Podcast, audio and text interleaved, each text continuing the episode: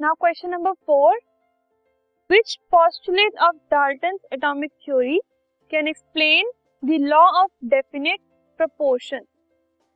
कौन सा ऐसा पॉस्टुलेट है डाल्टन एटॉमिक थ्योरी का जो कि लॉ ऑफ़ डेफिनेट प्रपोर्शन को एक्सप्लेन करता है?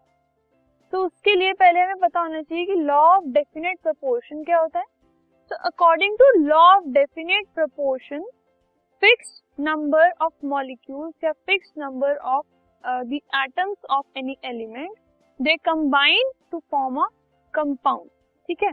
तो उसके लिए fixed proportion by mass fix proportion by mass होती है of atoms of element to combine and form a compound ठीक है? फॉर एग्ज़ाम्पल अगर हम वाटर की बात कर रहे हैं तो वाटर में हाइड्रोजन एंड ऑक्सीजन ये वन इज़ टू एट की प्रोपोर्शन में ही हमेशा कंबाइन करते हैं और तभी वाटर फॉर्म करते हैं। So the postulate of Dalton atomic theory जो कि एक्सप्लेन करता है लॉ ऑफ़ प्रोपोर्शन को लॉ ऑफ़ कांस्टेंट प्रोपोर्शन ठीक है? तो वो जो पॉस्टुलेट है it is the number and kind of atom in a given compound is fixed ठीक है?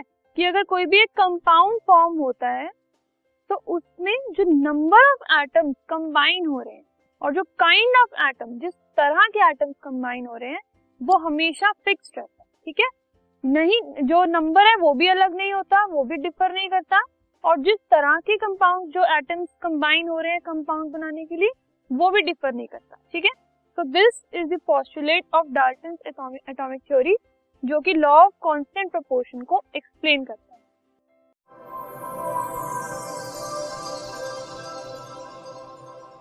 This podcast is brought you by Hubhopper Shiksha Abhiyan अगर आपको ये पॉडकास्ट पसंद आया तो प्लीज़ लाइक शेयर और सब्सक्राइब करें।